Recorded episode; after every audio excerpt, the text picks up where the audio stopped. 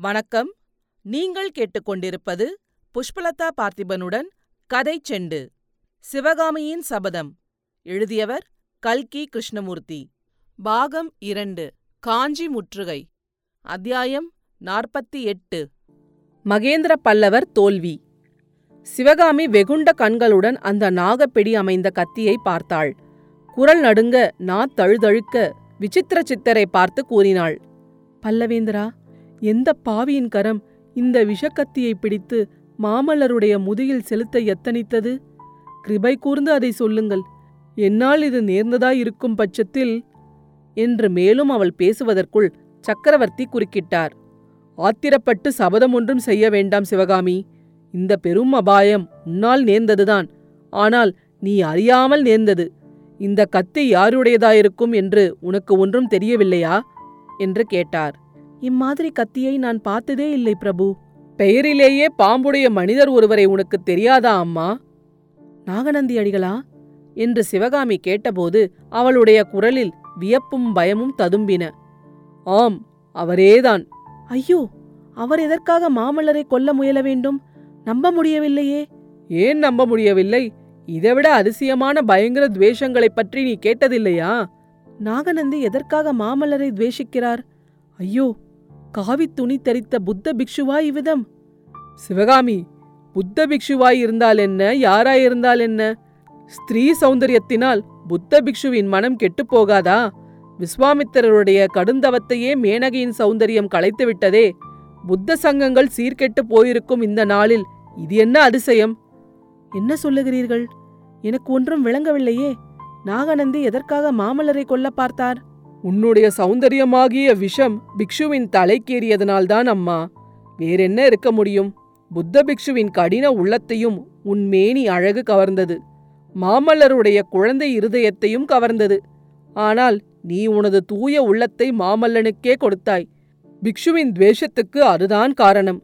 இந்த பாறையில் நீயும் மாமல்லனும் நேற்றிரவு பேசிக் கொண்டிருந்தபோது இதே பாறைக்கு பின்னால் புத்த பிக்ஷு கையில் இந்த விஷக்கத்தியுடன் ஒளிந்திருந்தார். கிராமத்துக்கருகில் உள்ள கோயில் வரையில் உங்களை பின்தொடர்ந்து வந்தார்.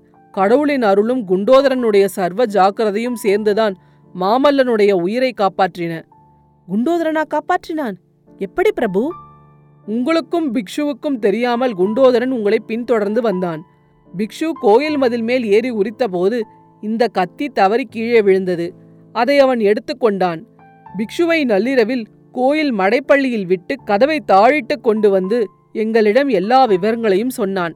நாங்கள் வந்து பார்ப்பதற்குள் பிக்ஷு மடைப்பள்ளியிலிருந்து மாயமாகி விட்டார் இவ்விதம் மகேந்திர பல்லவர் சொல்லியபோது சிவகாமியின் முகத்தில் அவ்வப்போது ஏற்பட்ட அதிசயமான மாறுதல்களையெல்லாம் அவர் கவனியாமல் இல்லை.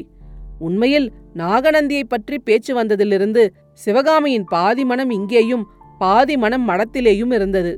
மடத்து உள்ளறையில் தூண் மறைவில் நாகநந்தி நின்ற தோற்றம் அவள் மணக்கண் முன் வந்து கொண்டே இருந்தது. இன்னும் அந்த பாதபிக்ஷு அங்கேயே இருப்பாரா?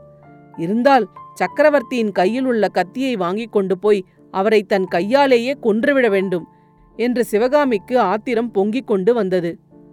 பல்லவேந்திரா அப்பா எங்கே? நான் உடனே மடத்துக்கு போக வேண்டும் என்றாள் சிவகாமி. தாயே என் கோரிக்கையை இன்னும் நீ கேட்கவே இல்லையே. நான் கோரி வந்த வரத்தை கொடுக்கவில்லையே. இப்படியெல்லாம் பேசி ஏன் என்னை வதைக்கிறீர்கள்? சிற்பியின் மகளுக்கு கட்டளையிடுங்கள் கட்டளை இல்லை அம்மா. உன்னிடம் வரந்தான் கோருகிறேன். அதுவும் எனக்காக கோரவில்லை. பல்லவ சாம்ராஜ்யத்துக்காக கோருகிறேன். இந்த சாம்ராஜ்யத்தை பெரும் விபத்திலிருந்து காப்பாற்றும் சக்தி இப்போது உன் கையில் இருக்கிறது. நான் என்ன செய்ய வேண்டும்?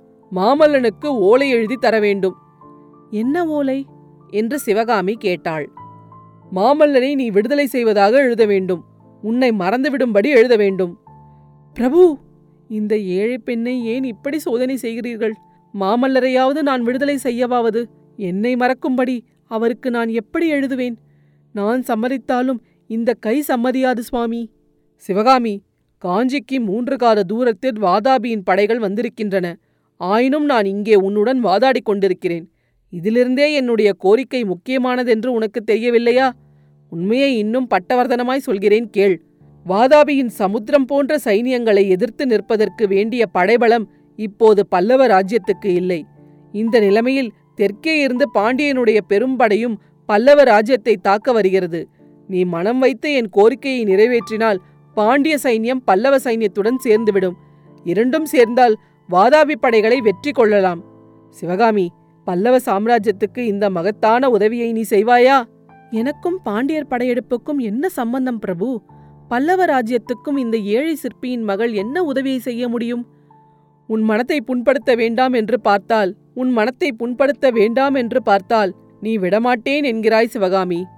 பாண்டிய ராஜகுமாரியை மாமல்லனுக்கு கல்யாணம் செய்து கொள்ளுமாறு தூது அனுப்பினார்கள். அதற்கு மாமல்லன் இணங்காதபடியால் பாண்டியனுடைய சைன்யம் நம்மீது படையெடுத்து வருகிறது. கல்யாணம் செய்து கொள்வதாக சம்மதம் தெரிவிக்க வேண்டியதுதான் உடனே பாண்டிய சைன்யம் நம்முடன் சேர்ந்துவிடும். நீ மாமல்லனுக்கு விடுதலை கொடுத்தால் அவனை இதற்கு இணங்க செய்வேன்.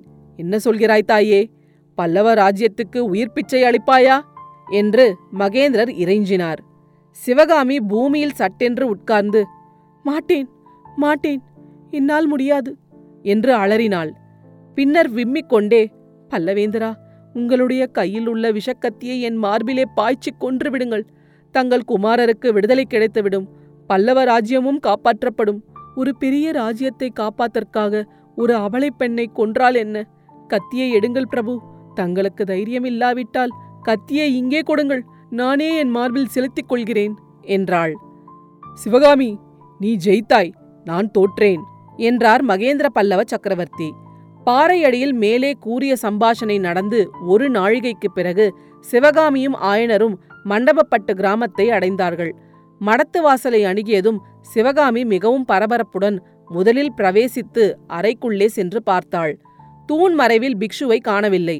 மடத்திற்குள் வேறெங்கேயும் அவரை காணவில்லை. ஏதோ ஒரு சந்தேகம் உதிக்கவே அவசரமாக சென்று தனது ஆடை ஆபரண பெட்டியை திறந்து பார்த்தாள். கையினால் பலமுறை துழாவி பார்த்தாள். ஆடை ஆபரணங்களை எல்லாம் எடுத்து உதறி பார்த்தாள். எப்படி பார்த்தும் சக்கரவர்த்தி கொடுத்த சிங்கமுத்திரையுள்ள லட்சணையை காணவில்லை. அதே சமயத்தில் வராக நதிக்கு அக்கறையில் ரதசாரதி கண்ணபிரானிடம் புத்த பிக்ஷு மேற்படி சிங்க காட்டிக் கொண்டிருந்தார். காட்டி தன்னை அவனுடைய ரதத்தில் காஞ்சி மாநகருக்கு விரைவாக அழைத்து போகும்படி கட்டளையிட்டார்.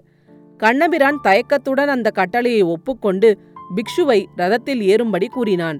இதையெல்லாம் சற்று தூரத்தில் மரங்களில் மறைவில் நின்று சக்கரவர்த்தியும் சத்ருக்னனும் பார்த்து கொண்டிருந்தார்கள்.